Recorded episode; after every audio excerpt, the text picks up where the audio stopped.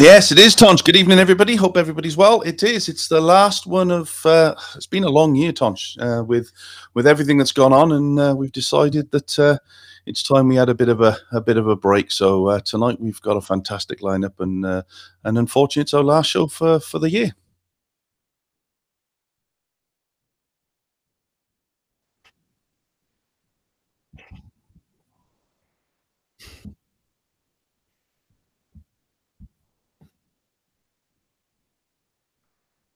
Yeah, good. Thanks, Tonchi. And uh, there's a few comments coming in saying they might not be able to hear us. So if you can hear me now, just pop a little tick, a thumbs up in the comments so we know that you can hear us. But yeah, doing well, mate. Actually, um, oops, I'm getting my sound back in reverberation.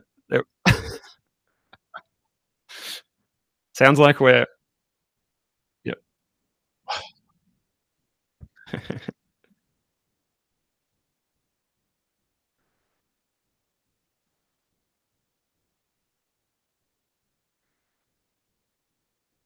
Yeah, it's all good.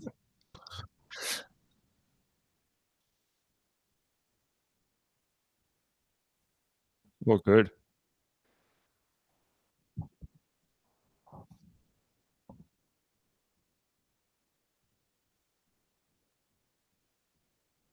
Yeah, it's a great uh, it's a great one to finish off. A lot of guests, so we're going to keep things uh, pretty pretty smart with the timers tonight. No going off uh, off piste, and because uh, we've got a, a, lot to get in in in a short space of time. But uh, some fantastic guests. You know, first up. Uh, we've got the current or the new role for um, ex A League legend in, coach in and now the FCA ambassador, um, Ernie Merrick's going to be joining us, and that'll be a, an interesting chat with Ernie.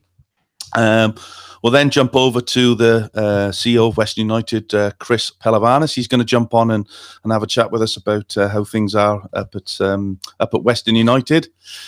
Um, just after Chris, we've got um, Western United uh, gun. Uh, Noah Botic is going to join us, and he's going to have a chat about his time at the club and uh, his, I suppose, expectations for the year.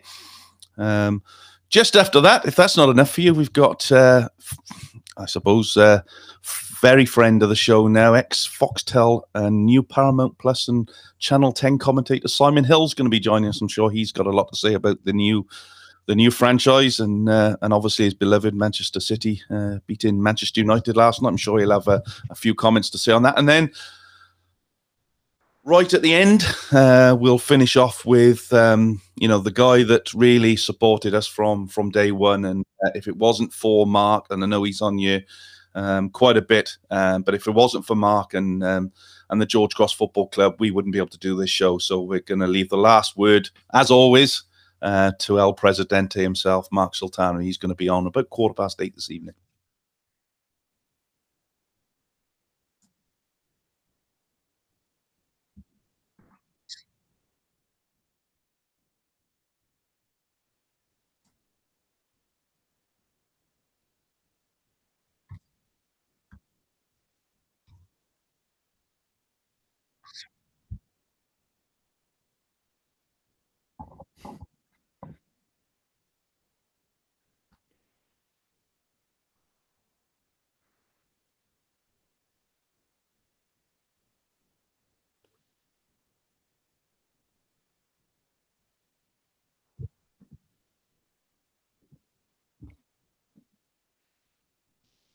Oh, it's just too many to name. We've had some great guests from all over the world talking about all kinds of things. We have Tom Byers on recently talking about football starts at home with the young kids. That was one of my highlights. I thought that was um, pretty good. As I've got a uh, got a young niece now over in America, and she's already trying to be taught bicycle kicks by my brother while she's lying down on the on the mat on the floor there. So yeah, um, that was a good one. I thought. What about uh, what about you guys?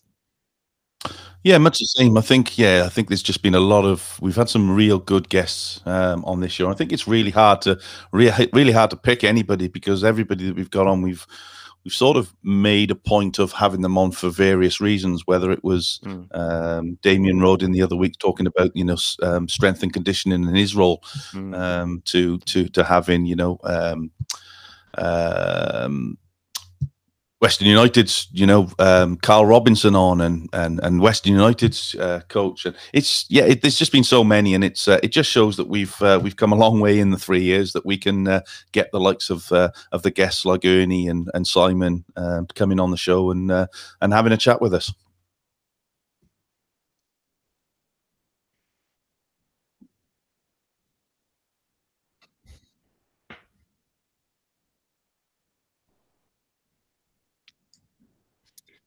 Yeah, all right. So let's start with the news desk for what are we? Sunday, the seventh of uh, November, twenty twenty one. Our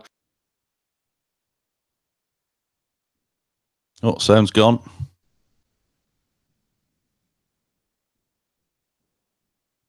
No. No.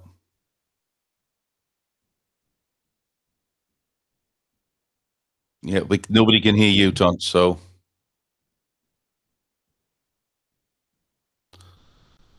Can Steve? Can you can you hear anything at all?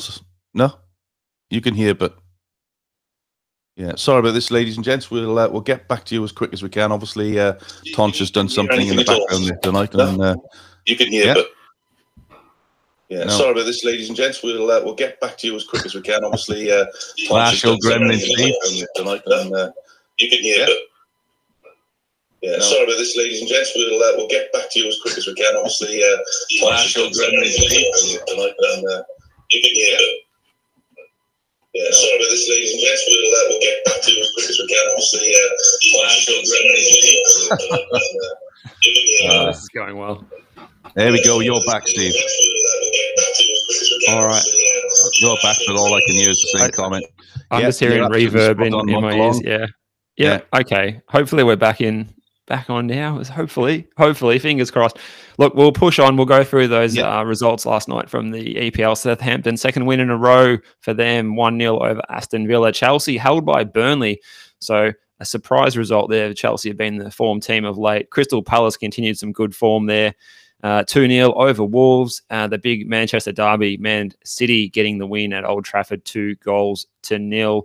Uh, Norwich 2 1 winners over Brentford, but uh, their coach, uh, Daniel Farke, was sacked after the game for his oh, efforts. So that's mad, not ideal. It? He's waited. He's waited 21 league games for a win.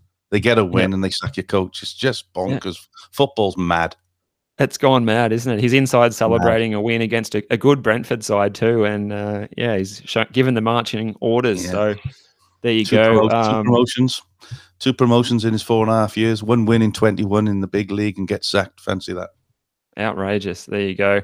Uh, Brighton, who'd been pretty good lately, they were held by Newcastle. Uh, Brighton, who had a had a goalkeeper sent off, of course, there. So one all there between Brighton and Newcastle. And I think that's all the matches overnight. Tonight, coming up, 1 a.m. games, Everton, Tottenham. Obviously, a lot of excitement around uh, Tottenham, how they'll go. Will there be a new manager bounce there or not? Leeds United, Leicester City, Arsenal, Watford, and a little later, one of the games that are around West Ham and Liverpool at 3:30 a.m. Set your alarm if you're a, a, Hammers fan or a Liverpool fan, I guess. There. Okay, guys, can you hear me now? We yes. Can. Ah, there we go. Great stuff. Okay, there's the ladder, folks. So there you go. Uh, Liverpool and West Ham have got a game in hand. Um, and Chelsea sitting pretty at the top of the competition standings. And looking at the other end, Steve, the um, bottom end, bottom 10 of the uh, EPL. Yep, so we've got Burnley and Newcastle and Norwich still sitting in the uh, in the relegation zone there. Leeds and Watford with games tonight, as well as Everton and Leicester, all hoping to move up the table with wins tonight. Yeah, the one shock in there, I suppose, and uh, I don't know whether you watched the Southampton and Villa game, but Villa were awful. Mm. Um, I don't know what's gone gone gone on there, but um, since since Grealish has gone, they've certainly gone uh, gone right down, and their their football against Southampton was horrendous. They're they're in trouble, Villa, I think. Yeah, yep. Southampton being good at picking up some clean sheets as well, so they're doing all right at the moment yep. uh, with the resources that they have. Now, uh, will we move on to some Serie A, Tonchi? Yes, we will. There's the results there from overnight games played, Steve. Yeah, so uh, Santino Mamone in the comments, big smile on his face tonight because Juventus got the 1 0 home win over a 10 man Fiorentina side. An exciting one at Empoli 2 2 with Genoa. Spezia got a uh, gritty 1 0 win over Torino. Atalanta uh, backing up their Champions League result against Manu during the week. They got a 2 1 win away at Cagliari. kicking off tonight. We've got a whole raft of games. The early one for you who want to tune in on Kayo or beIN Venezia, Roma at 10.30 and at 1 a.m. Sampdoria, Bologna, uh, Udinese, Sassuolo, uh, Napoli, Verona, Lazio, Salernitana, and the big one, the Milan derby at 6:45 a.m. One to get up for, I think. The Milan and Inter should be a good one. Craig, take a look at the ladder, um, the top t- top top half of the uh, uh, Serie A ladder. Yeah, uh, Napoli uh, and obviously Milan, who um, our good friend Dan Pagnocolo was uh, was at the game in midweek. He went to watch uh, Milan. I think they played Porto, did they? In in midweek, I think so. Uh, he was he was at that game. Um, yeah, it's the uh, it's the it's the normal normal top top of the table there in Serie A. Napoli um, doing very well up there with 31 points. Um, but it's look, it's still very tight at the you know at the top there from th- three down to eight, nine. Um, it's it's still very close, but there's a big gap opening up between uh, Milan and Inter, isn't there? So, you know, seven points. That's a big uh, gap after eleven games. Yep, two horse race at the moment there. So we'll yep. see how that plays out. Juve still a little bit of work to do to try and move up the table. And the and at the foot of the or at the other end of the table, I guess um, it's very congested. Um, we've got three teams on, on nine points there: Genoa in sixteenth, Sampdoria seventeenth, and then Venezia in in eighteenth spot. The Sampdoria, Venezia, and Saler, Salernitana have got a game in hand, and then Cagliari down the bottom at six points. Look, uh, a, a, good res- a good series of, of wins or good series of games for any of those teams could quite easily see them, um, you know, catapult almost into the mid part of the um, uh, competition standing. So, look, even after round uh, 11 completed rounds and, and, almost 12 completed rounds, um, it's still, you know, anyone's game at that wrong end of the table. But uh, I guess we're more interested in what's happening up the other end of the table. And uh, yeah, definitely Napoli and Milan at the moment looking really, really good, um, going neck for neck up at the top of the competition standings in Serie A. Uh, let's move along to the rest of the news. Um, Steve, what else is happening? Um, well, more locally, I suppose. Yeah, do you want to go to the Socceroos squad who are preparing for a match on home soil against Saudi Arabia? And it's for the first time since they played Nepal in Canberra in 2019. So huge huge uh, wait for this one, and uh, tickets are selling like hotcakes. I think so certain sections of the uh, the ground there at Western Sydney have already sold out. So, uh, and I think it's going to be about capacity of thirty thousand there too, roaring mm-hmm. for the mm-hmm. Socceroos. We know Saudi Arabia's got a couple of injury concerns to key players, and hopefully uh, that home ground advantage. And given that a lot of these Asian Confederation teams don't travel that well to Australia, despite them being top of the group, we should go in favourites. We do have a couple of concerns. No Aaron Mooy, Adam Taggart, or Tommy Rogic in this one. The interesting inclusion that everyone's talking about is midfielder Gianni Stensness, plays for Norwegian club Viking, former CC Mariner.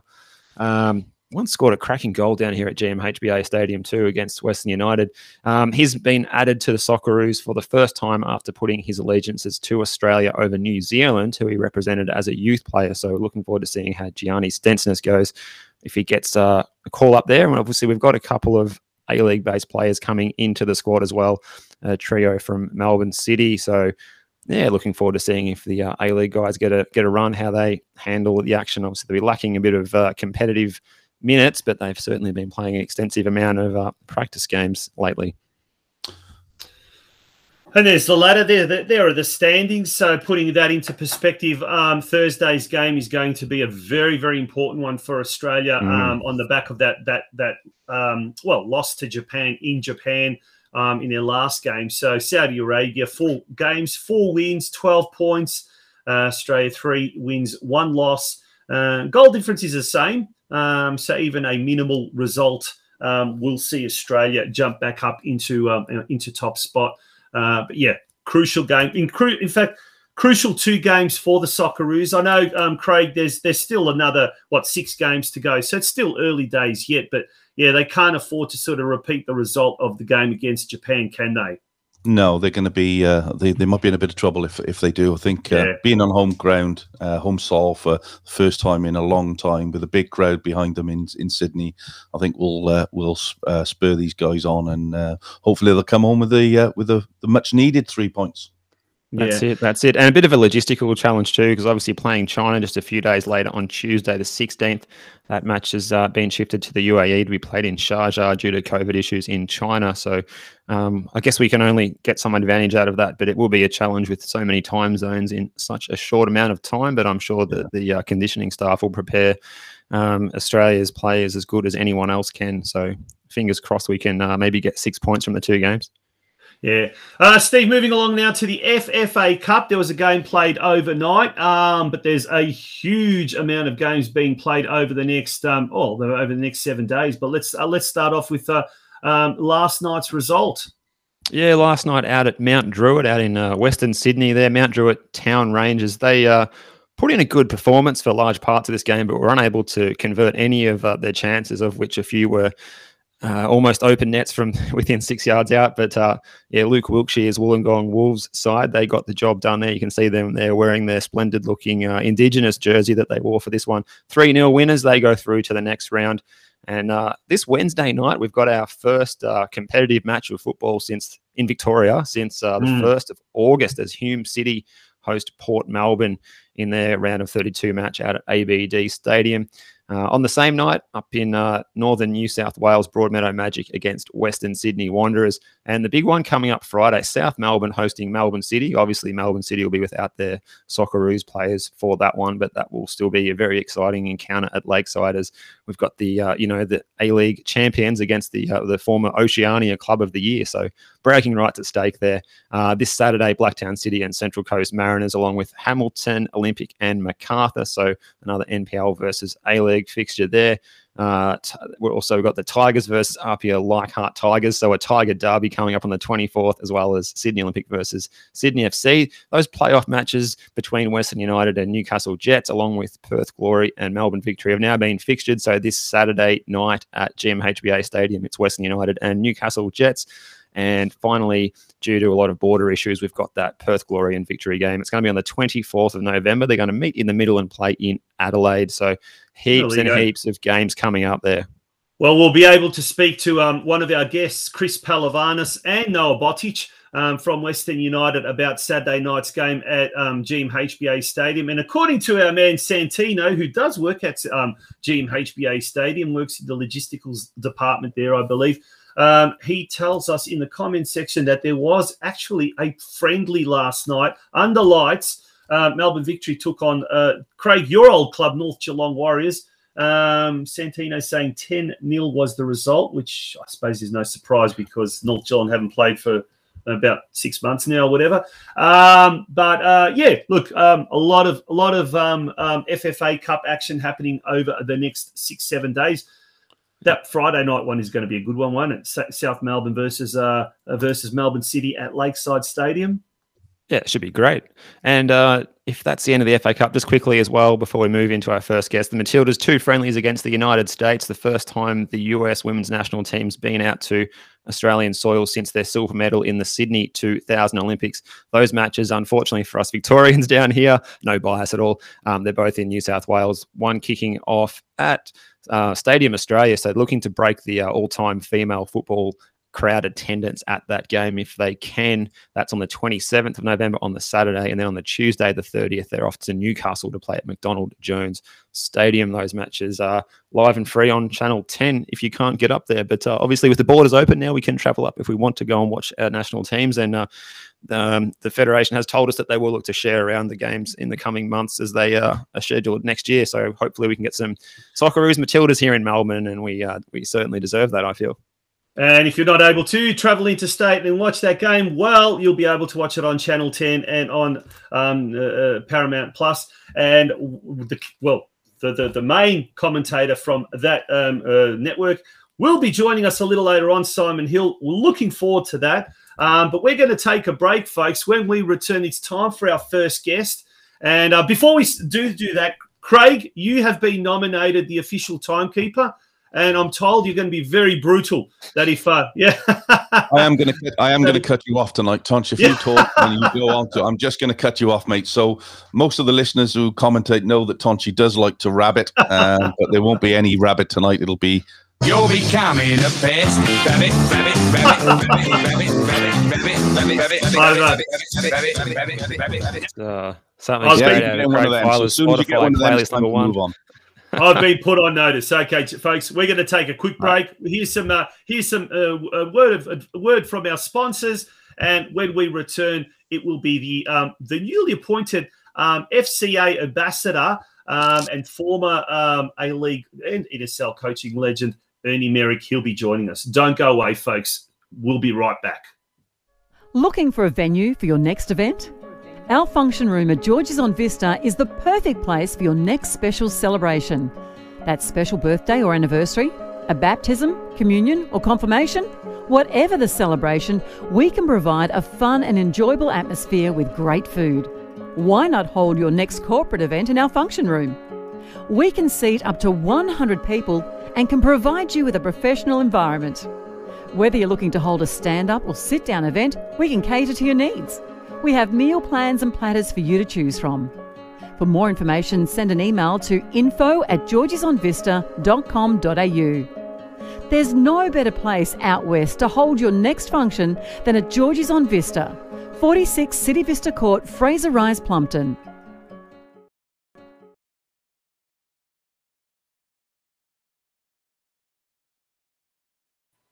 Welcome back to the uh, Football Out West show. Absolute pleasure to have your company. It is episode 80 of, of the Football Out West show, and it's uh, time for our first guest, Craig. Um, did you want to introduce our our um, our next guest, pl- please?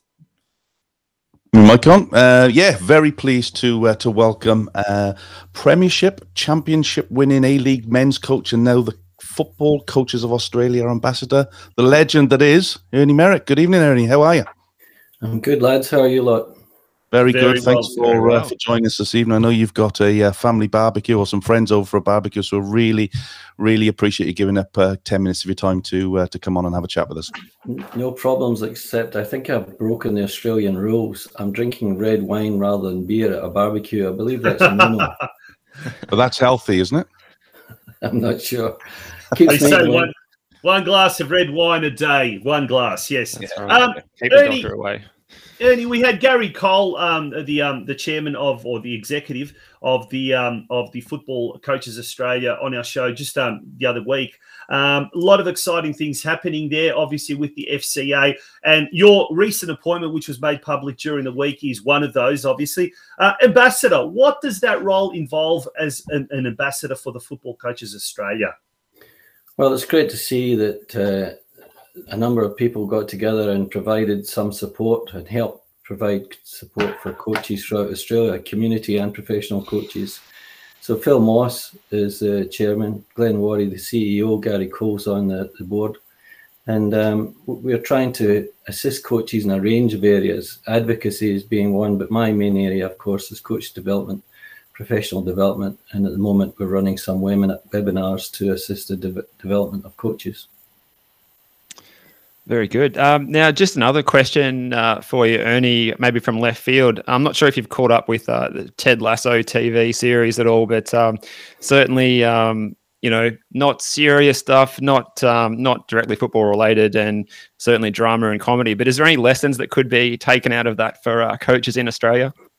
I think I wrote a little article on LinkedIn about that. Uh, I just, I, I, I get told to watch it by several people, and I said, no, no, it's all. I don't, I can't stand that American stuff. And it said, no, it's actually, it's British. And uh, sure, the main actor is an American, and he's a bit cheesy, but I really enjoyed the whole two series of it. Watched every bit of it, and there's definitely a message there, and it's about relationships with players, even Nate in the show who could be a bit difficult to deal with. But I just I just thought that coaching is really about dealing with people more than coaching skills. And it's about supporting them, empathizing with them, seeing things from their point of view, and uh, giving more praise than criticism. Because when I first started, which was quite a few years ago, I thought it was all about gaining respect through fear and shouting at people. And I did that for about 10 years and then I mellowed somewhat. I think Gary Cole helped me mellow at uh, uh, the second year in particular at um, Melbourne Victory. but there's definitely a message there, and it's about relating to people and doing the right thing.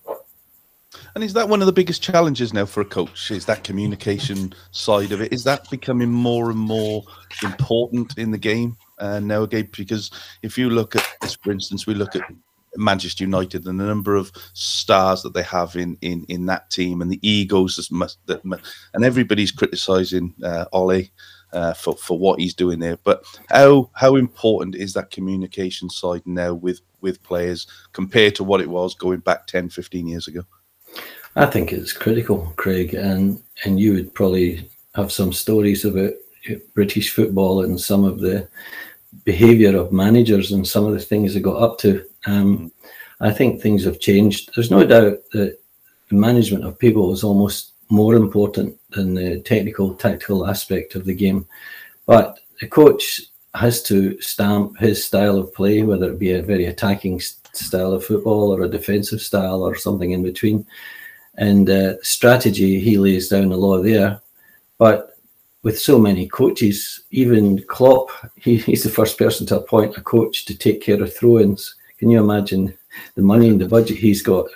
But um, you you delegate the responsibility to a lot of those roles and and passing on the, the skills, the technique, working on the strikers, defenders, midfielders, goalkeepers, etc. But the bottom line is the coach has got to have a terrific relationship with all the players and all the staff, and that's probably the biggest part of the job. And Ole Gunnar Solskjaer Solskjaer in that job. I mean, how many have been sacked? I'd love to be sacked from Manchester United and walk away with twenty On a, million. on a four-year contract, yeah, yeah. but uh, I, I, I hope I hope they, they persist with him. A lot of people don't realise that uh, Alec Ferguson, Sir Alec, he was seven years before he won a Premiership, and he spent a lot of money, but they persisted with him. And uh, Bobby Charlton had a lot to do with that. And so after seven years, they were just so successful from then, then on. But it took seven years, similar to many other codes like Bomber Thompson in AFL football in Geelong and um, Damien Hardwick at Richmond. You need time to embed the strategy. You need time to get the culture right, the behaviours right, and the, the mental attitude uh, is appropriate to win games on a consistent basis.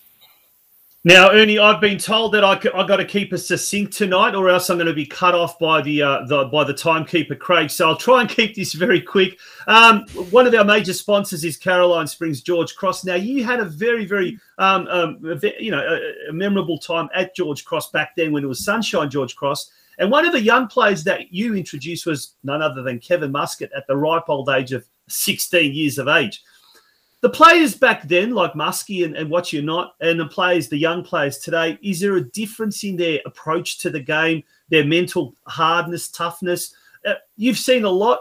Is uh, are the similarities the same, or are they the differences significant? I, I think they're the same. If anything, there was a bit more persistence and resilience early on because there weren't many opportunities and the clubs were all part time. It's interesting how I, I finished up with Kevin in the team. I went to uh, uh, Kit Greekin and Ian Greener, who were assistant coaches, and I said, Kit, you've got the reserve team. I really need a defender. I need someone to help all these young boys because we'd signed such a young team, a lot of them straight out of the AIS, like Lawrence Kintner, Frank Talia, both Foster brothers, Craig and Paul Foster. I mean, when you think about that team, Ernie Tapai, Gary Hasler, David Clarkson, it was a great, great young team, but very difficult to keep them all at the club. So we were a defender short. So Kit explained that he, he had this really tough defender and uh, he, he would send him over to me. So I'm waiting outside the change rooms and I'm imagining this huge, big, gigantic character wandering down. And I thought, if, if it's the right character, we're going to do well because we're close to being relegated. Anyway, as I'm looking down the tunnel for this player to come out, there's someone sort of pulling at my shirt. And I go, say, hang on a minute, son, I'm just waiting on someone. He says, it's me. I said, who? He says, I'm Kevin Muscat. I'm the one you're waiting on. Now, he was built like a splinter. He was built like a bicycle frame and he was about five foot four inches tall and he was 16 years old. And I goes, oh, Kit, you've made a big mistake here. Ian Greener, we've got to fix this. It must be someone with a bit of height and weight and strength and knows how to tackle. What a mistake I made. so he made his debut and he did really well. And yeah. he was a major part of keeping us up that year. And then he went off to the AIS. But there was another player that, that should be mentioned, a fullback that I signed from South Melbourne. And he was just a fantastic fullback, but he was too quick and loved to score goals at training. So I took him from being a fullback and I said, Look, you're too good. Get up front and see if you can score some goals. He became the highest goal scorer in the whole of the NSL. His name was Damian Mori. So what a team! Wow. Imagine keeping them oh, together wow. for seven years. It would have been a fantastic team. I, I thoroughly enjoyed my time at George Cross. I was there for a season and a half, which was a record at that club, I think. as, as, a lot of the NSL clubs, and there was yeah. no payout for me like yeah. like uh, Mourinho got from. I think Mourinho got forty million pounds from from uh, Manchester United. So anyway, those were the days. And it was great fun. Yeah, well, your, your time might not be up at George Cross actually, uh, Ernie, because um, I'm actually looking for a uh, for an assistant to help me with my with a reserve team back at George Cross. I'm the coach there this year, and, and I'm desperate need of a good um, assistant coach. So if you fancy getting the tracksuit back on and coming up to City Vista, you're more than welcome. I'll definitely come up and watch a game or two. I'm I'm hoping to spend a bit of time in the the FFA Cup, watch some games. Uh, I think the Premier, the uh, what is it called now? It used to be called the State League. It's called NPL One, and I want to. I want to spend. I went to my old club who played NPL three at Dufftown uh, and watched them play. I had a great time, and some of the players did really well. It's just getting the right breaks at the right time, I guess. So you'll see me around, no doubt. Perfect. Absolutely, uh, Ernie. Thank you so much for joining us. We've got a we've got an action packed show tonight. You're you're the first guest of five guests, so we're going to have to unfortunately let you go. But you're probably thinking, great, now I can get back to my beer, beer, sorry, my your wine and um, your barbecue. So. Uh, Thank you once again for joining us and all the very, very best in your new role as the ambassador for the Football Coaches Australia. Thanks, boys. It was a pleasure. Thanks, Ernie. All the best. Thanks, Ernie. Enjoy the barbecue. Cheers a great character of the game, and gee, he's he's he's got some phenomenal, phenomenal experience. Uh, gents, now our next two guests are from Western United. We're still waiting for them to pop up in the green room. So what we might do, um, Craig, you you'll jump off and, and, and, and try and get the, the guys on on on on the on the line.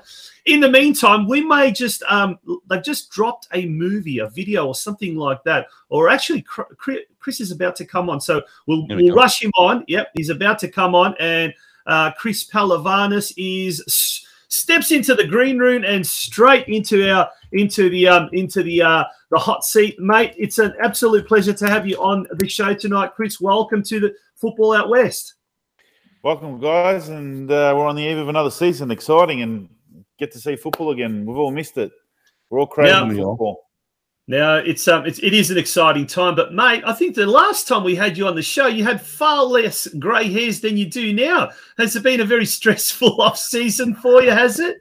uh, nah, it's actually been uh, a very fruitful off season. Um, we've made a lot of significant changes at the club, and yep. uh, all for the better. And and it's uh, it's amazing um, the culture and the environment, how much you can shift it in a small time, in a short period of time, and and we've set it all up, and and I think we're in a good place. You know, I don't know if it'll result into wins or losses. You can never tell that, but mm-hmm. uh, couldn't be more excited about where the organisation and the club's heading in the um, in the um, for the start of this season. And yeah, we've brought some quality, you know, people in the back rooms, quality staff, quality players. So I think um, we're showing our intentions of being an aspirational club. Um, I think we've shown the whole community that we're a club that's going to be ambitious. And Chris, this this season the club's going to be letting children into the ground for free for every home game. Do you want to talk a bit about the decision? Was it an easy decision to make? Yeah, it was an easy decision because um, I think back to Toncho's question before, my hair's gone grey. I think everyone's kind of quite tough in terms of homeschooling, quarantine. The kids haven't been able to get to play football. They haven't been able to get at events. And I think this was our way of giving something back to the community by saying to the kids in the West and all the kids that love football in, in, in Victoria, come along to our games for free and make it a place that they want to come and enjoy, you know, um, and try the A League and try football and come with your friends and and you know you know, use it. Coaches can use it as educational. Um, you know, they can come there, and they can watch the A League play, and you know, hopefully improves them as players, and, and they have a good good night out. So, um, I think it's uh, important that um, we give back to the community in that way, and that was was an easy decision, to be honest.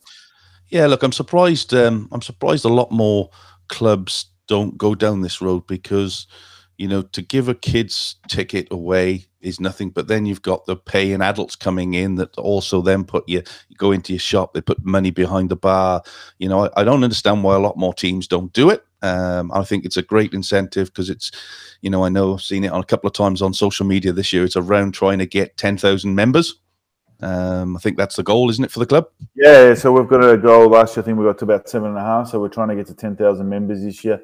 Um, and you're right, um, Craig. It is important to give people an opportunity to come to the games and and give these kids and, and look. Our stadiums are massive, so um, it's not like we don't have the supply. So the more kids that come, the better off, and they're going to be your future generation supporters. Yeah. So I think it's important that um, uh, I think it's important that they, they get on board and, and you know what they're going to invest you know you, they're going to buy merchandise they're going to want to come again they want to going to they want to in a couple of years they might want to buy a membership so um, I think it's only positive and hopefully um, more kids will come to the games and we see you know with uh, bigger crowds um, this year yeah, well, part, of, part of that, sorry, Tons, part of that is about, you know, the story and building the story and, you know, getting those 10,000 members. And and the club have posted a video of, uh, just 30 minutes ago uh, around being part of the club. And I think Tonchi's got it in the background, just a, mm-hmm. um, a two minute video, if you don't mind us playing that. Yeah, play it. I mean, uh, I can give you a little bit of background on. I'll go for it. We'll talk about it later. Do you want to put the sound on, Tom? Hey, you blokes! Are you serious? You're kidding me. You are kidding me. Sit. All of you. Patel, where do you think you're going? I, I gotta pee, Mrs. Queen. The game starts in five. Sit down and don't interrupt. Coach thinks you've forgotten what you all belong to, where you've come from. And you know what? I agree with Coach. You fellas have lost your heads. I have been club president since the year 2065, but I've worked for this team since I was in high school. That's 50 years. Anybody else been here 50 years? Hmm? You have no idea of the privilege you were born into when you signed for this club. But it didn't start like that, not even close. Kings of the A-League? Ha! Not how I remember it. 2019, our first season. The team had to play on some Australian football fields while us staff members froze numb training out of City Vista. And then out of nowhere, bam! COVID 19 kicks us in the guts. Who, who's COVID 19? You boys get nervous playing here at Wyndham City Stadium, heaving with 40,000 maniacal fans. Hmm? Well, try lining up with just a sliver of green and black, pressed by an otherwise sea of blue and white victory supporters. Uh, who are the victory? Who were the victory?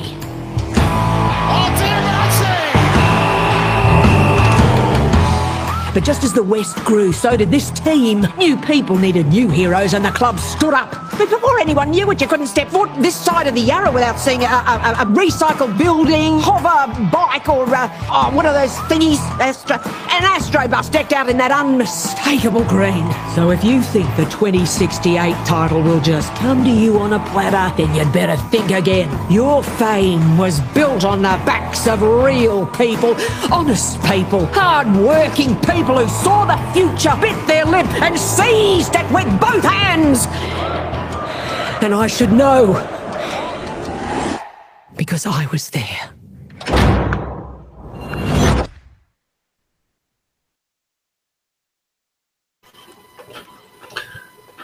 Well, there you go. Well, uh, that was a very interesting way to do a season. We need an applause button, I think, Tonchi. I think so. I think so. Absolutely. Geez, that was really interesting. Really good. Um, lots happening behind the scenes, as you mentioned, Chris, um, and, and, that's probably obviously one of the the um, I guess one of the um, innovations as well um, as far as the marketing is going. But another one is that everyone who does set, sign up to a, a, particular type of membership also gets the Paramount Plus subscription um, as well. is that across the board, or is that just something that Western United have done? Yeah, that was another initiative of ours uh, to you know for, for members that sign up on seven plus memberships, so 7 mm-hmm. games or more, they get a subscription to Paramount Plus. Um, we think being a supporter is not just coming to the ground. You know, when we play away, we want our supporters to be at home watching um, watching the team and supporting them because that's how you grow meaningful connection. That's how you. I, I see some comments there. I think one of the guests, Maxi Centich, said about you know the, a real connection to the club and, and priceless. We want to leave those experiences. It's not just about you know a transaction and getting them to come to the game. So that's we don't want to be that. We want to be a club that provides a uh, the you know um, that provides meaningful connections and and and, and real real um, value to their members. So um, that's you know this is another way of us providing. And no, not all clubs are doing it, but uh, it's important for us um, to grow the club in that way. So that's why we're doing it. Brilliant. And uh, Chris, a few people have been asking me about what's happening around the, the stadium site. Have we got a bit of an update for the for the fans and members about that one? Yeah, look, things are progressing really well. We're just working through some final um, planning stuff with the local council, but I think as we get into the start, I'm not going to take the limelight because there's going to be massive announcements coming up in the lead up to the season, um, mm-hmm. and and I think um, the fans and the members and everyone's going to see it because we're going to have some live pictures from the site, and um, we're working through that now to create some, you know, what they called, time capsules where you you every month you can follow the progression. But we're working through all that now, and, and some meaningful work's about to commence. I mean, on-site work's about to commence. Um, and um, we'll have some first pictures for everyone from the site in, in due course. But we're not too far away. Uh, um, we're hoping uh, in the lead up to round one that, that will be um, some really positive announcements. Fantastic, fantastic. Now, um, the club have uh, recently moved from uh, from what was their home for the last few years up at uh, George Cross City Vista um, to uh, to a new uh, new base up at uh, up at the hangar, which is obviously shared with Essendon. what was what was the reason behind that, Chris? How how did that come about, and, um, and yeah. what was the reason behind it? We haven't actually left George Cross, so I should probably oh, just sorry, I didn't mean. Yeah, yeah, yeah. So, so the problem was when we entered in the the competition, um, we were one team. Already we've expanded to be we've got three teams um, so we've got our a league men's team um, we've got a license next year for our a league's women's team um, we've got two npl teams and we're trying to expand that base as well. So um, the reason for the move was to make sure we can cater for all those games. So last year if you recall we played all our npl three games away from home that's not good for our players development that's not good for um, that's not good for for um, our brand and it's not good for growing the club. So this year we'll be playing home games at um, George uh, Caroline Springs George Cross. Uh, um, so we'll be working there and we'll be training out of there from our NPL. So um, the, it's really important that um, we build a meaningful base. Our women's team we have to prepare for that. So mm-hmm. Um, May June next year we have to start training we start preparing where we're going to play our games and, and where we're going to train. So again, we're working with George Cross for potentially training there uh, and growing that presence there. So it, it was just that w- uh, the club grew, it's growing. Um, the other thing was our um, club at the moment, our admin is separated to our football department. We wanted to bring all that together for our culture and to make mm-hmm. everyone part of the journey. So that's another thing from February. We're going to bring all that together. So that's another big tick by moving to Essendon. So until our facility is built, we thought we're going to probably the most elite facility in um, in in Melbourne from a training point of view, being the hangar. Um, and if you speak to any of our players anytime, um, they're glowing about it. And um, you know, uh, it's probably the best move, one of the best moves we've made in the off season uh, in terms of uh, providing our athletes and our staff with the best possible facilities to be um, to be successful. But um, I just want to reiterate too that um, our partnership with George Cross is stronger than ever. Uh, I know in this football world, people try and sometimes find reasons for us not to be. Um, we're going to work even closer with George Cross as we build. Um, they've been not only supportive, they've gone above and beyond for our club, and we'll always respect that. And hopefully, um, mm-hmm. as we build, um, there'll be more opportunities for us to play there uh, and do. You know, like we even considered to play our FFA Cup game there this week um, when we take on Newcastle, but just with all the restrictions, it makes it a little bit harder. You know, we wouldn't have had that many fans being able to get there. Um, it just made it all pretty difficult. But they're the kind of things we'll do in the future once we open up again. Yeah, fantastic. Now we've got a, a packed show, and um, we've got um, the, the Western United new recruit, um, young Noah Botic. He's in the green room, ready to come on.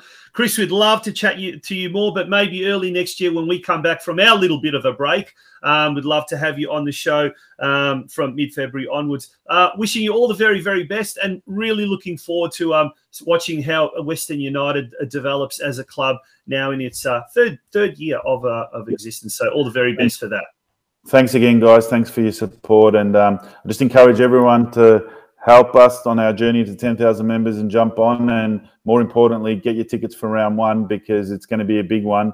And, um, you know, we've got a limited capacity of 13,000 and we're going to nudge that. Um, tickets have probably been the mm. strongest they ever have been in terms of uh, on sale. So please jump on quickly and uh, spread that message because it's important that um, we get everyone in there and, uh, you know, create a great atmosphere.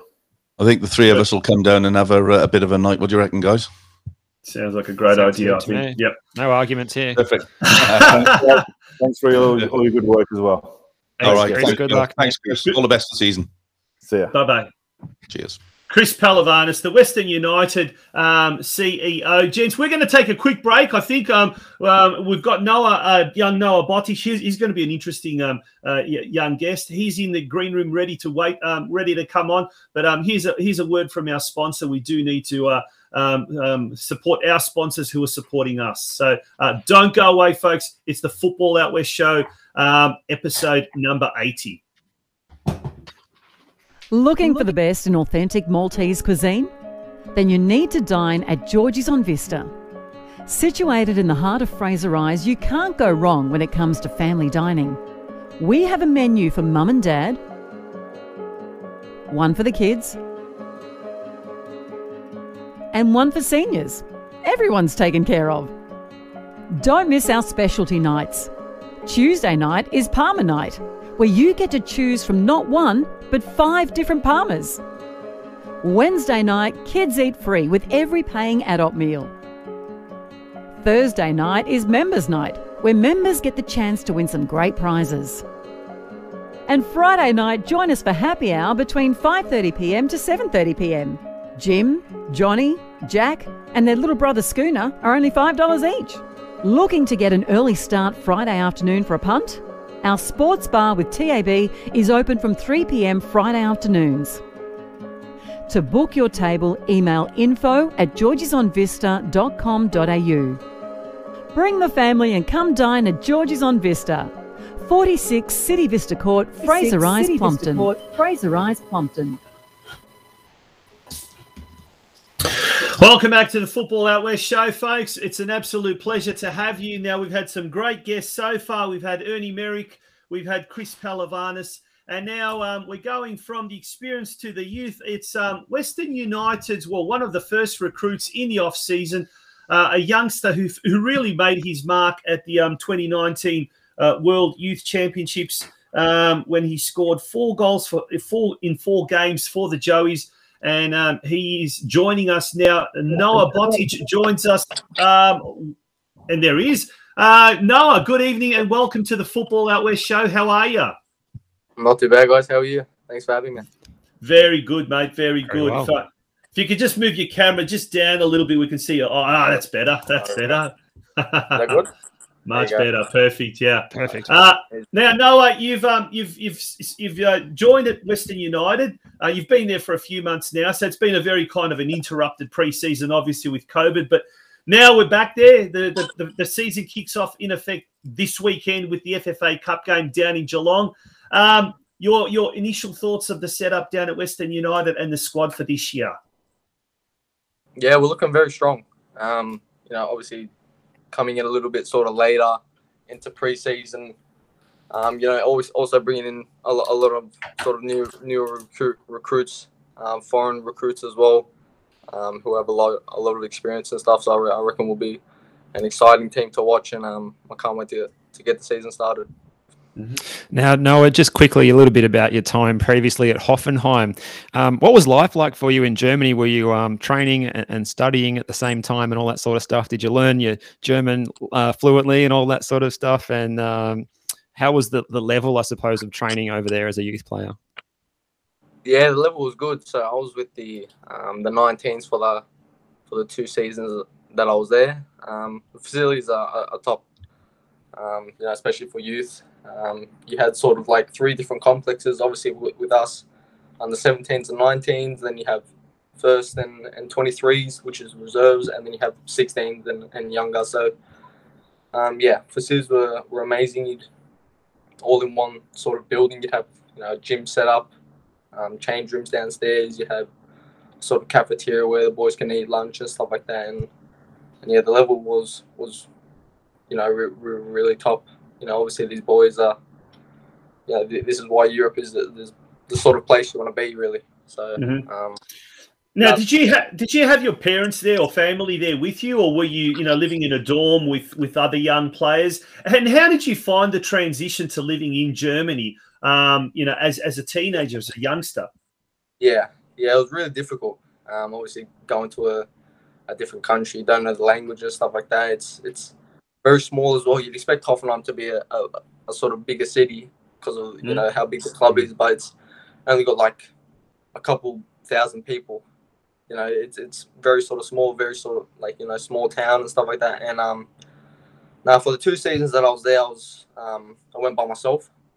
Um, and obviously it was it was good for the first season because um, you know I was able to see my family sort of two three times, uh, like every two or three sort of months. They they'd either come to Germany or I'd come I, I'd be able to come back home. But then um, in the second season because it was all cancelled, you know, with Corona and and um, you know restrictions and stuff, I was un- unable to come back home. They were unable to go to Germany, so um, yeah, that, that was sort of a little bit difficult, but you know that's that's sort of football in, in, a- in a way, and you just you know sort of kind of got to deal with it. No, just uh, obviously on your time, uh, you, you said there that it's you know where you want to be in Europe, playing for these uh, top clubs in Europe. What was the reason for coming back um, in, into into Australian football? You know, as you said there, you're in you're in Germany, you're playing for a big club in Hoffenheim in the in the uh, in the junior setup there. Uh, what was what what drew you back to coming back to the A League apart from obviously family as well? Yeah, I, th- I think yeah, like you said, just I mean, the main reason is just you know family and stuff like that. You know, obviously family is really important to me, and um, not being able to see them for at least a year was was very challenging.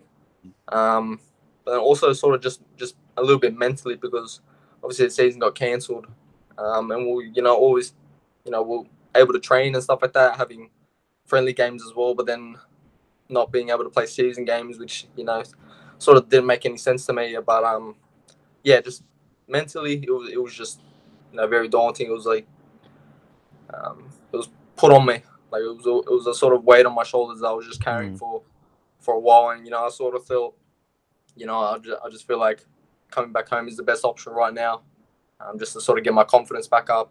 Mhm. Um, you know, play some you know regular minutes um, uh, as much as I can, and, and and then we'll go from there. Now you've And got Noah, some. what's, Sorry.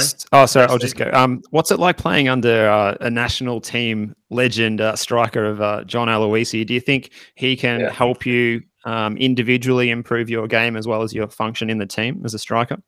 Yeah, of course, of course, he was unbelievable player uh, when he was, you know, obviously in his prime and throughout his whole career, playing in Europe, um, national team as well.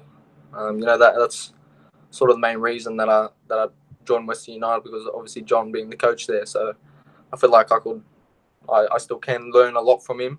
Mhm. Um, and you know, he can sort of be like a sort of mentor for me, so I can I can, yeah, I can't wait for that.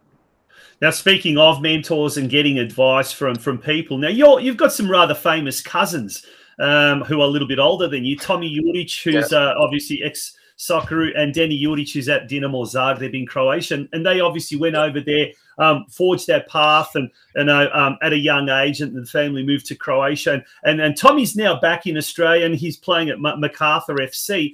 Um, were you able to you know tap into their their experiences their knowledge ask them for advice while you were over there in europe Um, yeah, of course. Like me and um, me and Tomi, we're always we're sort of you know on a on a talking basis. You know, we're always talking to each other, just sort of checking in and stuff. And um, when I told him maybe we'll, you know, looking to come back to the A League, he said, yeah, yeah. Um, you know, you got to do what what you think is right. And um, you know, he told me go for it, gave me a bit of advice, just you know, just enjoy it, just work hard. Mhm. Um, and yeah, same with Danny. He's, he's a little bit more chill, sort of younger, so we don't really talk about football as much. We just sort of muck around a little bit, but um, no, yeah, it's a, it's a good laugh. What was some of the best advice that either of them gave you um, as a young player, um, you know, in, in a professional type of environment, whether it was in Germany or whether it's coming back over here?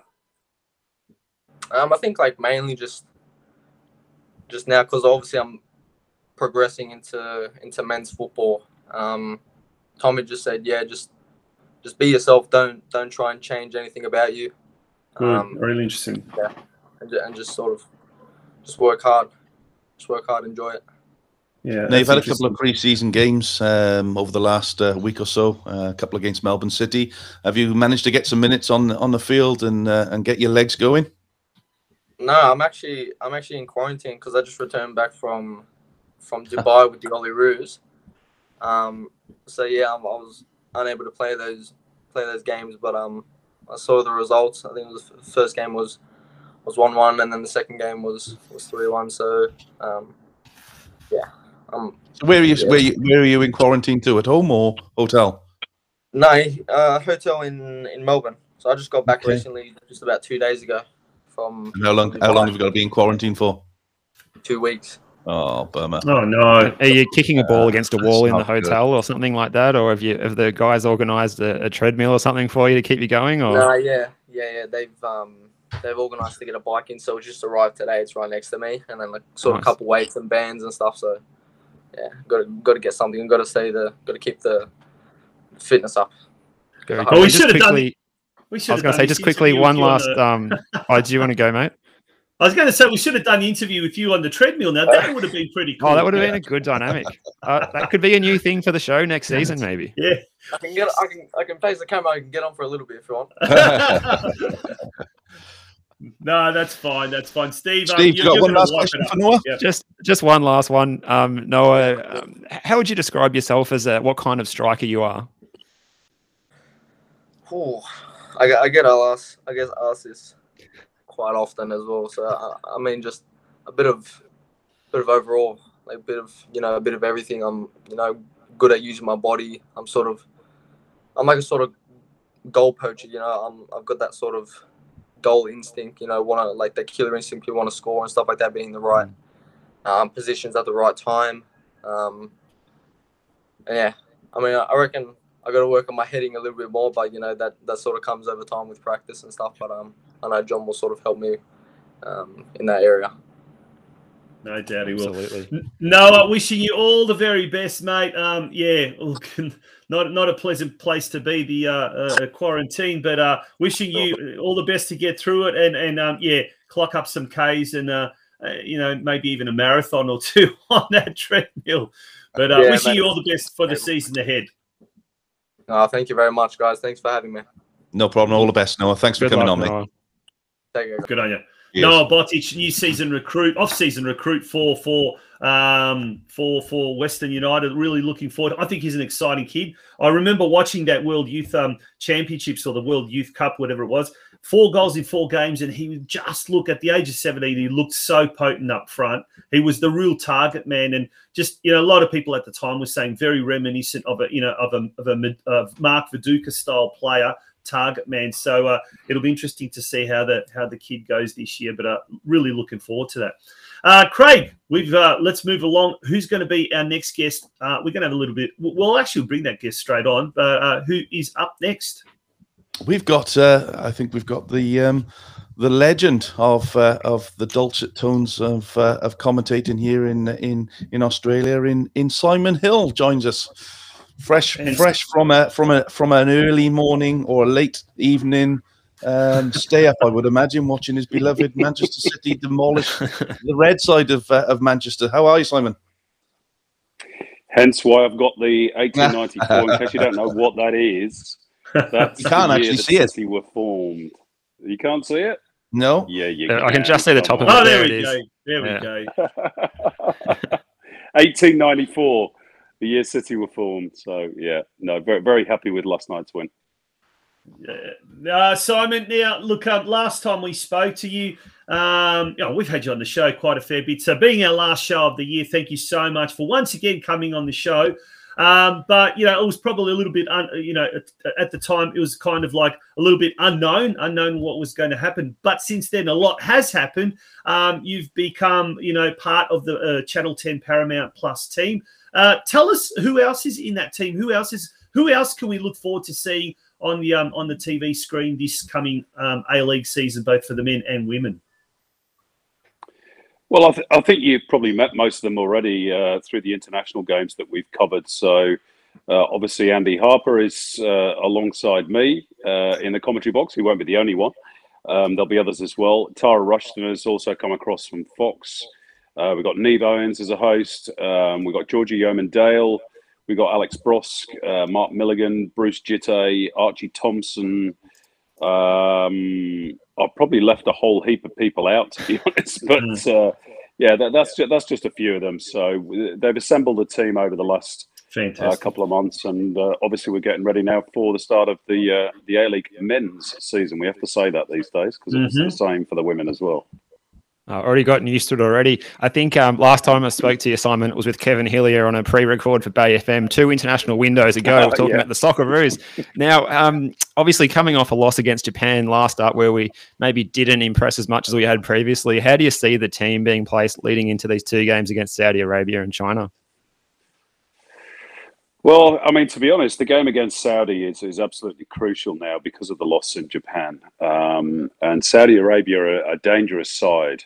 Uh, we've seen that they've beaten Japan already in the group. Um, they've got a 100% record. So, you know, for them, they'll be looking at this trip to Sydney and thinking, well, if we can get the three points, we're almost over the line. Mm.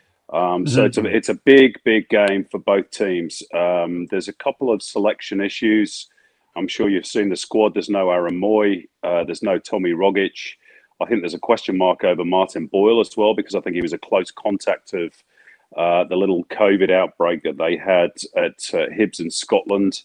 Uh, you know, that's th- if he doesn't travel, that that's three big players gone for Australia. Now, that's not to say they can't deal with that, but um, yeah, it's it's going to be a tough game. And the, the bonus, obviously, for Australia is they're actually back on home soil uh, yeah. in front of what we hope is going to be a, a sellout crowd. I think I think they've sold twenty four thousand tickets already for a thirty thousand capacity. So it's you know, it's going to be pretty, pretty close to being mm. full, which is which is great.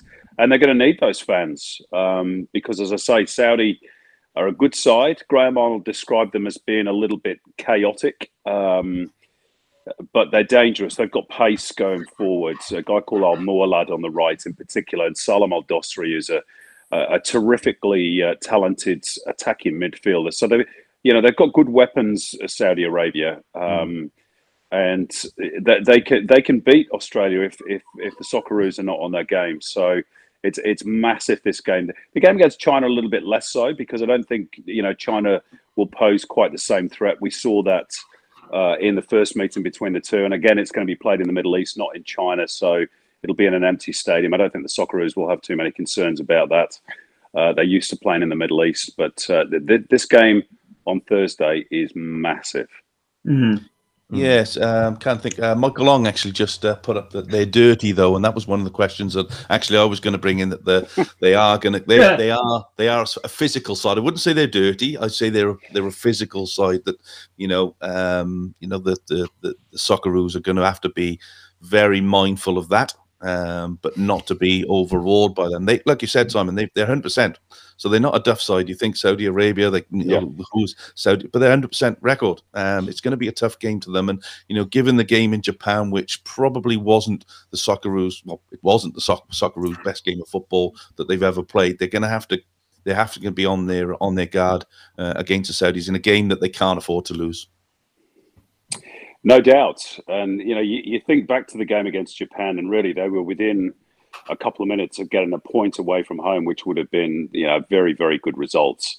Uh, and all of a sudden, it's it's it's changed a little bit, but mm. you know, it wasn't catastrophic that defeat. It's still, uh, for my money, the, the toughest place to toughest away trip in Asia. Um, so you know, it, it puts a lot of responsibility on on the team on Thursday night. And you know, the good news I've, I've talked about some of the players that are going to be missing, but you know they're going to get Matthew Leckie back, Jamie Maclaren will be back, Adam Taggart's out as well. He's got an injury. Um, they're t- they're two good players to be able to bring into the squad, but they're a little bit short of, of, of match fitness, obviously because they're you know with Melbourne City, so they've yet to start their season. Um, so there, there's a few. Um, you know, there's a few big talking points, uh, but the Saudis are very well coached by the French guy uh, Hervé Renard, who I think is still the only man in history to win two African Cup of Nations with two different countries, uh, which he did with Zambia and, and, the Ivory Coast. So, you know, the team are no mugs, and, and neither's their coach. Um, so it's it's going to be very interesting to see how this one uh, plays out. But you know, Australia haven't lost a home World Cup qualifier uh, since 2008, and I don't expect them to lose on Thursday. There you go. Mate, now, yeah. Now, turning attention back to the domestic game, um, Paramount Plus and, and Channel 10. Um, at the moment, this week, we've got a huge amount of um, um FFA Cup games happening as well. Um, and then the um, season coming up. What are you most looking forward to as, as a commentator and being part of a new team? what are you most looking forward to the the, the upcoming season, the A League season? Well, all of it, really. I mean, obviously, I had a year where I, uh, although I was still sort of working in football on the on the periphery, uh, I wasn't involved on a week by week basis, and I, I missed that. Mm-hmm. You know, going to mm-hmm. football stadiums, being around football people, having those conversations, catching up with people. Uh, you know, calling games in front of crowds, which obviously we haven't been able to do for a long time because of COVID, anyway. Uh, you know that that's as I've said before, that's not just my job. That's who I am. It's mm. it's part of my DNA. So you know to to have that um, you know taken away for a year uh, was difficult to deal with um, because it's all I've ever done. Uh, in a work sense, and, and even before that, you know, when I was a kid growing up, going to watch football games every week, and all of a sudden I didn't have that. So it was it was like losing a limb in many ways. Um, so I'm, I'm very much looking forward to being involved on, on, a weekly basis and you know, just the cut and thrust of, of league football and, um, you know, looking forward to, okay, where am I going next week? You know, I already know my fixtures for the first uh, weekend. And uh, yeah, it's exciting to, you know, to see uh, uh which games I was going to do and, and, being back involved in it. So I'm just looking forward to the whole experience, really. And, uh, you know, hopefully we, have got a lot of work to do uh, as a broadcaster and as a game. to get the league, men and women, you know, back to where it should be because we, we've fallen a long way over the last few years. So there's a lot of work ahead, and there's no silver bullet to success. Um, but we start the journey in uh, in a week or two's time, and uh, you know, hopefully the fans will will come along with us and and you know have faith in us. We won't get everything right, you know, hundred percent from week one, um, but you know, I, th- I, think people can rest assured when I've I've ta- talked about some of the names that are going to be involved Mm. Uh, and I, I, can assure you that Channel 10 and Paramount Plus are very committed, very keen. So we're, we're going to work as hard as is possible to, you know, uh, get get this league uh, back to where it should be.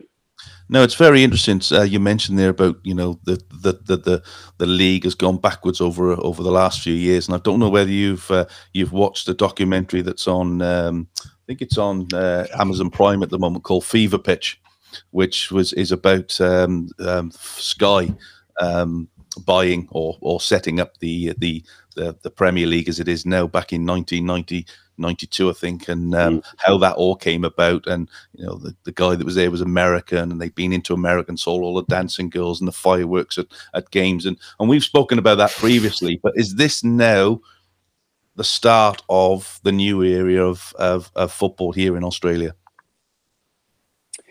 well, I hope so. Um, I, am not sure we need dancing girls and, and bands. They look very nice, I have to say, though.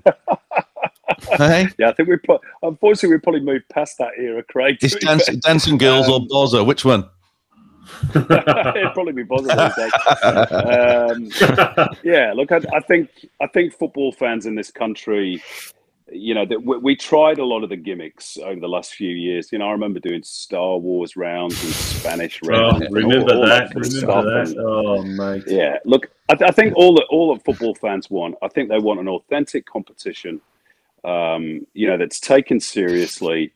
Uh, and I, yes, and I'm going to add to that a second division because I, I've said it all along. I still I think we need that, and ultimately Mm-hmm. promotion relegation. Just a proper, authentic, you know, football pyramid that people can support on its own terms. We don't need to pretend to be rugby league or Aussie rules or cricket. Uh, you know, we're our own sports. Um, the, the the catchphrase a few years ago was "We are football," and we were supposed to be proud of it. Um, well, we we got to live that and and market to football fans first and foremost. Forget about the casual customer; they'll come along if the product is right, and you know we have the right noise inside the stadiums and everything else. Um, so it's it's about getting back to uh, to basics, I think, really. Um, you know, and, and getting on board the committed football person because you know, and we've we've spoken about this before. We all know lots of football fans who love the game, but they're not particularly committed with the A League at the moment. Um, so we, you Mhm. know, we've got we've got to win those people first, and then worry about the mainstream after that.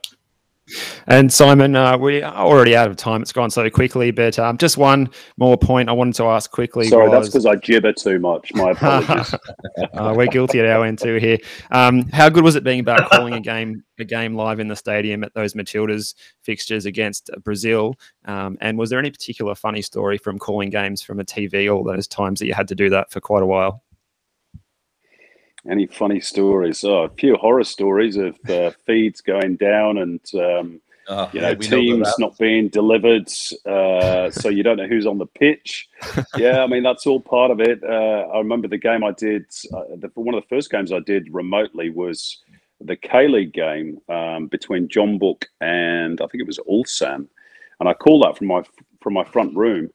Um, and I, I said to them before, you know, are the graphics all going to be in English? Because it was it was a K League production, uh, and they said, oh yeah, yeah, yeah, and of course they weren't; they were all in Korean. So, um, and I don't, unfortunately, I don't speak Korean, so yeah, so that it had its challenges, but you know, obviously, it's a it's a different way of working, and I think in the modern era, unfortunately, we're probably going to you know do it an awful lot more um, because it's tragically much much more cost effective than you know sending us on on aeroplanes around the country and around the world to call games. It's not ideal. I, I prefer to be in the stadium because you get the bigger picture, and obviously you Mhm. you know you have those relationships with people. But uh, you know it's just pure economics. Unfortunately, that's that's the way of things. Now, before we let you go, Simon, uh, we've got this blast from the past that we've managed to dig up that involves you and Steve, and uh, that's way back in. Uh, Steve, where was that? Tell us a bit more about that photo.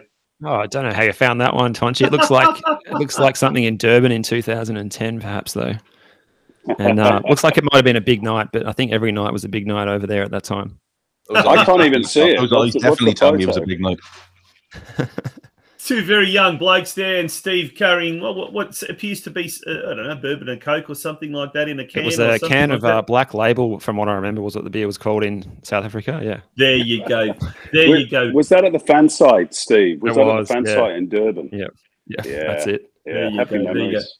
There you go. It. Happy memories. times. Well, well, from the past to the future, mate, we're wishing you all the very best for the season ahead. Really looking forward to it. And um, from all accounts, you know, Channel 10 so far have done a brilliant job. Um, let's hope um, this year is going to be a watershed year for the A League going forward. So we look forward to uh, hearing your dulcet tones again at the microphone. So wishing you all the best for the season ahead.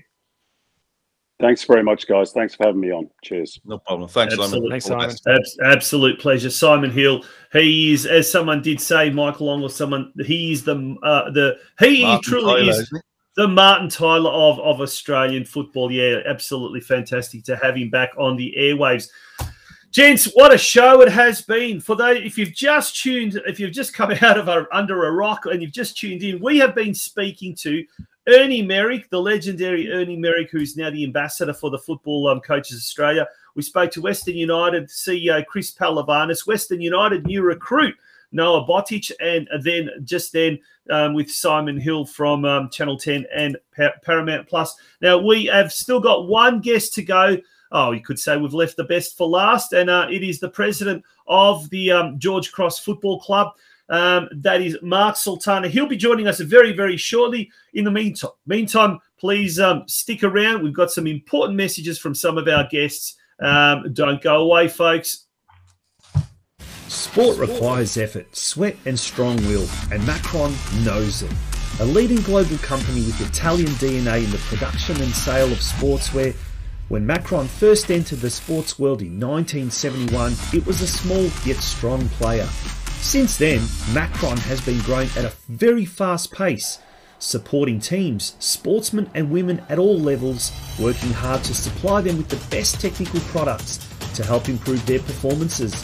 With over 4 million pieces of stock available in our Italian warehouse and an extensive range of on field, off field, and free time products, we cater for everyone from amateurs to prof- professional sporting organisations, even referees. Ranked third most prominent football brand by the UEFA, Macron keeps expanding its presence worldwide, including Australia, where we are currently proud partners of Perth Glory, Macarthur FC, Port Adelaide, and Parramatta Eels, and more to come. Work hard, play harder, Macron, your next teamwear partner. For more information, visit our website at www.macronvic.com.au or call us on 1800 Macron. Looking for a venue for your next event?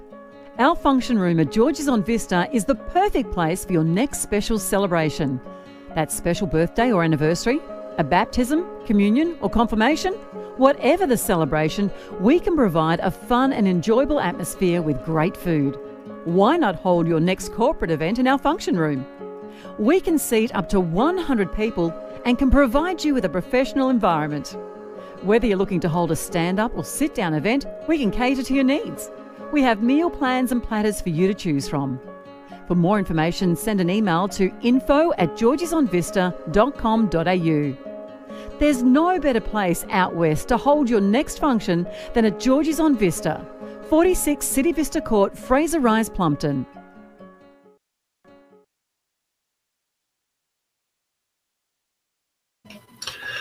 Welcome back to the Football Out West show. It's episode 80, and we're not far from draw, drawing the curtains on year three. Um, mate, it's been a, it's been a great um, uh, what's the word journey, Craig. This has been phenomenal. It's gone three years, and next year, our fourth year, when we hope to uh, air the uh, hundredth episode sometime in 2022, is going to be a massive, massive year. But um, yeah, we've had some great guests this year. Well, um, we asked Steve earlier uh, what was some of his memorable moments of the year gone by. What was some of your memorable moments or memorable guests of the year gone yeah, as I said, as I said earlier on, so it's been that long a show, Tons. You've actually forgotten that the question was asked to me earlier on, but I'll I'll say it again to you. I think we've had um, we've had lots of good guests. You know, from from um, from uh, John Aloisi, we've had obviously the Western United guys. We've had Damien Rodin from um, from from the UK. We've had just so many many good guests coming on from from around the world. You know, we said, and I, have I've said it before, and I'll say it again. We started off three years ago as a, a three three show program. That's what we were going to do, and and here we are on on eighty. Um, on 80 shows and, and getting stronger. We said it was going to be a, a show for the West, and we've tried to keep that.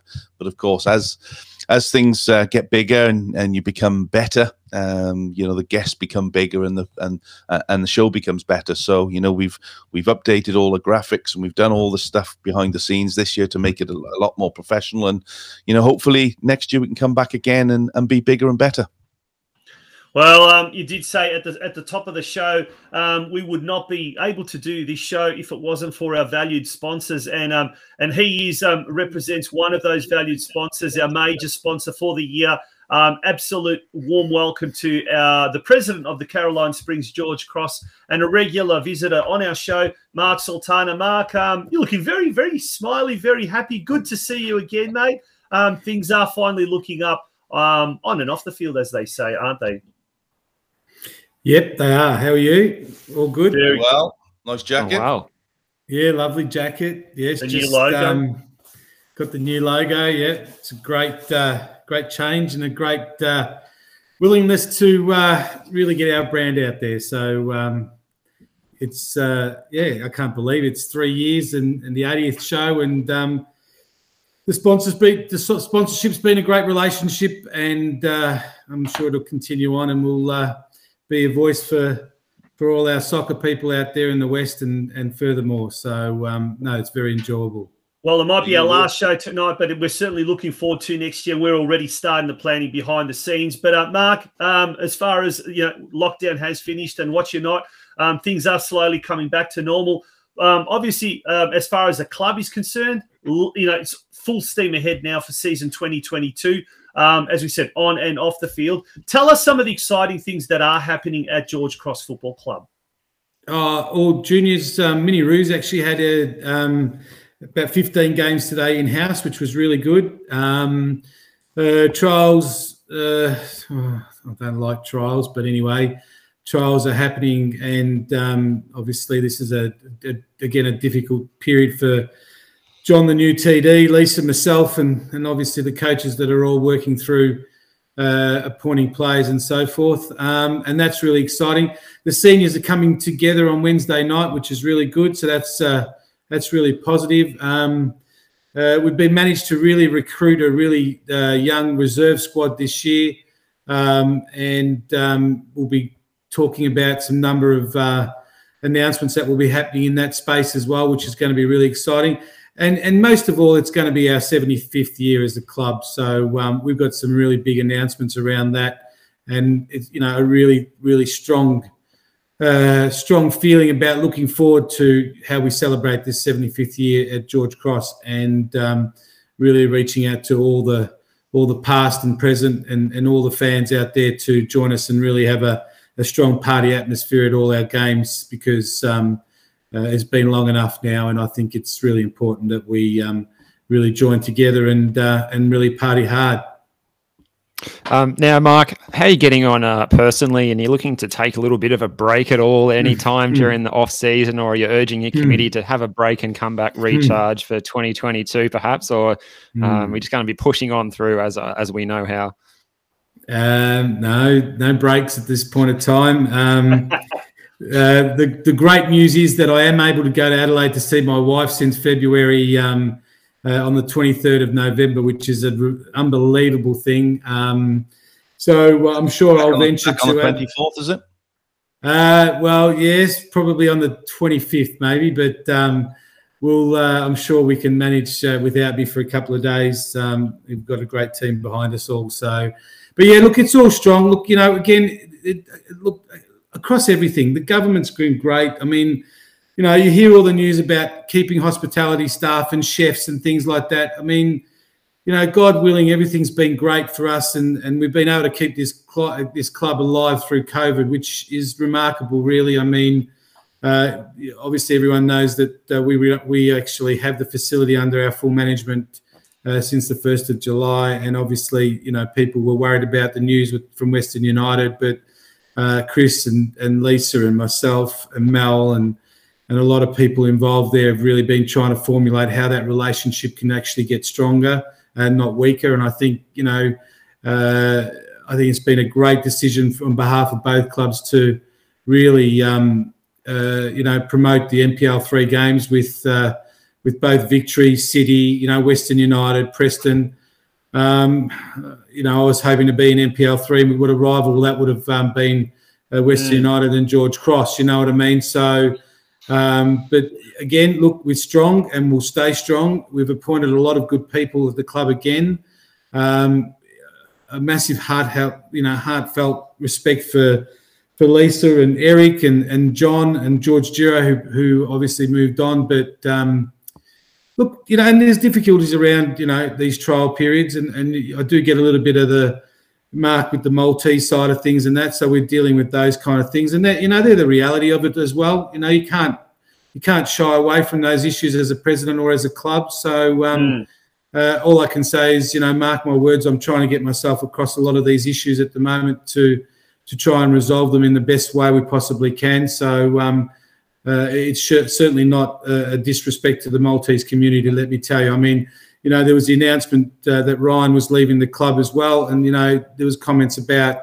You know, it's the last Maltese, uh, you know, player at George Cross. But look, and and, and as, as sad as that may sound, Yep. it's certainly nothing. It's certainly nothing that we are pushing um, for that to be the language. But um, I've got to say to you, uh, you know, again, uh, we're, we're very much across it and very much trying to understand how we can make it work for all of our Maltese uh, communities that really join our club. So, Now, one of the things that um, obviously from from a club's point of view is City Vista, the bistro, and, and the bar area, and Mm. you know one of the things that was postponed back earlier in the year was the Last Man Standing, which um, Mm. got postponed about three times. I think three separate Mhm. dates uh, got mentioned, and uh, Mhm. that's now back on for the end of end of this month on the twenty seventh. So, will you uh, will you be back in, in attendance for that? Yes, I will be, mate. I've got to. Um, I've got to tell you, it's um, it's really about having parties at the moment. I've um, seriously want to enjoy the club for what it was.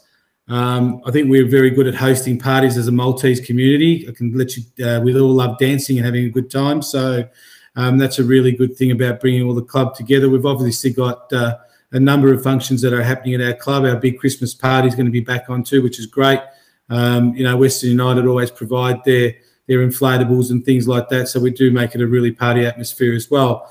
And look, you know, again, it's been two years, and the fact that we've opened up, um, and again, I know there's going to be some issues in in relation to around vaccinations and non-vaccinations, but at the end of the day, we'll work through that as well. But we just want to all get together and just give each other, you know, me, I love to hug people, so um, you know, just about giving each other a good hug and, and and welcoming everybody back. Like I said, there's going to be many issues that we're going to have to deal with, but I think we've got a strong enough leadership group with amongst all- you know all parts of our football departments, and not only that, but the bar and the bistro and the sports club, and also just through the general management of that uh, wonderful club. I think is uh, there's a lot of support around, and you know we all appreciate that, and I I definitely appreciate it and respect it immensely. I mean, three years I was asked to take over this club, and my God, we've had COVID, pandemics, we've had my I, I- look. I, to be here today talking about George Cross is an honour, and um, yeah, we're custodians of this wonderful club, and uh, you know, again, I hope and and, and willingly to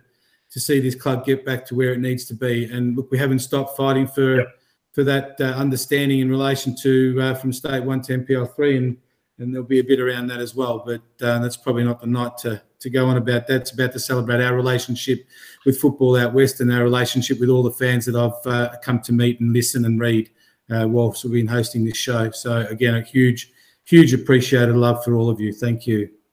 Mate, uh, certainly in answer to Steve's question, there is no chance that you're going to have a quiet off season after all of that. Mark, once again, on behalf of all of us here um, and all of our, all of our supporters and all of our fans, a mass, massive, massive thank you to, to to yourself and to George Cross Football Club for your support this year. We really do look forward to next year. Um, but but you know, um, I, I guess one thing I would like to ask you that uh, it has been put a little bit on the back burner, and Simon Hill uh, earlier tonight did mention about the national second division. Hmm. Has there been any movement with regards to that, um, the national second division, or you know, now that things look like being normalised, is the next step you know in view? Is it is, is it in sight? Oh, look, I think that again, the formulation of the actual um, how the season will be executed is is is still being worked on. Um, again, look, it's a very interesting space. I mean, it has to happen. How it happens is another another massive question for all of us. But again, we just need to support each other. Look, I think if anything that um, I've learnt through obviously trying to negotiate with Football Victoria in regards to the decisions that they made uh, is that uh, probably how disunited we all are um, publicly. I Mm. think we've really got to understand what the United Football Group was able to do and really understand that uh, we do need to create a voice and not in angst or anything like that either. There's going to be, you know, people are going to say if we um, uh, do go illegal that there'll be issues and around that and how, you know, why would you say that, Mark? But look, again, sometimes when you're forced into a corner because you don't get to be heard um, is, you know, a, a, again, a detriment to what's about to happen, really. But again, we've all just got to be really united and really support the process that happens with NSD. I think not everyone's going to be happy. Um, the formulation of the the actual funding of it's going to be very interesting. Uh, we certainly have to back it around uh, TV rights and so forth. Simon Hill coming on board with Paramount, I think, is a great, great asset for us Mm. to be able to really engage with somebody that understands who we all are and what you know what parts of football have failed. So I think that's a really, really uh, great relationship that this program has been able to formulate, not only for myself but for all of our football fans. Um, uh, again, I think we just need to settle down as a code. I think we need to send the right messages. I think we haven't done a great job of that at, uh, at late, but um, you know we've got to understand that we've got to start somewhere, uh, and hopefully we can all land together. I mean, when you think about the decision that was made, not only the impact of the football club, but the impact of the sponsors. I mean, you know, and the fans and the families and the kids and and just just general life in a football club. Don't worry about all the execution of all the bars and the bistros and the games and the you know, you know, appointing coaches and all that kind of thing. But you're nothing without your supporters. You're nothing without your sponsors, and you're certainly nothing without support. So I think Football Victoria missed a real good opportunity to sort of really band together in that part. But if people like myself and people like uh, Zach and David and Lou and um, Peter, uh, if we can formulate a relationship to sort of give ourselves a, a real strong voice about what's good for all of, all of the code and not just good for our personal club. So um, mm. I think there's a lot there's a lot that we've learned, And again, we've opened up. Um, uh, it's time we gave our sponsors uh, uh, again, you know, a real good big thank you, and that um, you know, again, our fans and our children. Everyone's two years older, and I don't think you can add up a full season yet with you know with the amount of football we've lost in two years. So, um, but uh, again, shows like this, I don't know what I'll be doing yep. on a Sunday night these days. I'll probably be at the club trying to formulate our next uh, our next plan to execute, and hopefully. Um, it's the right decisions for everyone. But again, like I keep saying, you know, you got a, a, huge thanks to to Lisa, and um, you know, again, it's uh, she's she doesn't stop. Neither does the board. Um, very strong in in deciding how how strong we want our women's program. There's so much going on. It's ridiculous, honestly. I I, I spend um, I spent my uh, Sunday today dealing with some issues that um, are very challenging again around our community. So um, uh, you know you, you feel the highs and you certainly feel the lows, but you sort of got to land in the middle. So um, yeah, absolutely. It's, it's it, and it's important we surround ourselves with really good, positive people. And I think this is what this show does for so many of us. It's always positive. You know, we always give a broad look at, at so many parts of football. And it's, you know, three gentlemen get together and have a chat to to the you know the football world. So um, again, it, uh, don't underestimate what you do for this game and what you do for all of us guys. It's uh, it's extremely important. On on that, Craig, did you want to say any last words? No, I'd, I'd just like to say, I said, uh, thank Mark for, for his time. He was one of the first guests we had a long, mm. long time ago, no, three years ago, when we were down with FNR in the studio there. And uh, mm. big thanks to FNR who, who supported us uh, certainly in the early days. And yeah. um, it's gone from strength to strength. And uh, like I said, I've, I've, kept saying, if it wasn't for the club, yourself, uh, Lisa, we wouldn't be able to do the show. So, um, you know, I, I, suppose on behalf of everybody that listens, Mark, and you know, we've had mm. some massive listenerships over the last couple of weeks. A big mm. thank you mm. and, and, mm. and George for, for supporting us. Look, you know, you sit back and you tell your kids and everyone that wants to join your football club that you need to take a leap of faith and believe in what we do. Well, uh, you guys uh, came and uh, visited me at, uh, at City Vista. I'll never forget that at the at the sports bar. And we sat down and said, you know, how can we make this work? And um, mm. you know, again, from that day on, it hasn't stopped. Um, again, I used to say I'm not really the right person to be the president, but I'm certainly learning that I'm uh, probably the best fit at the moment to uh, to really understand what the yeah. hell is going on because it's yeah. been a a very wild roller coaster three years. Let me tell you, it's uh, certainly yeah. book writing material. And as you say, there's the highs and the lows, and you sort of got to land somewhere in the middle. And I'm sure that will continue. But uh, we are all looking forward to it, excitedly looking forward to a big 2022, and hoping that the whole season will will will be done in its entirety. Mark, on on, on that note, thank you so much, and uh, wishing you all Absolute the very very best. Absolute pleasure, and thank you for everyone to listen. It's uh, it's been a lovely time. We'll see you all. Uh, bright and early next season. So uh, come to Georgie's, and I'd love to have dinner with you all. So and a big hug from, yeah. and a big hug from you as well. I'm looking forward to that. Mark Thanks, Mark. the president of the uh, Caroline Springs George Cross Football Club, a gentleman and a scholar, as they say, an absolute legend of a man.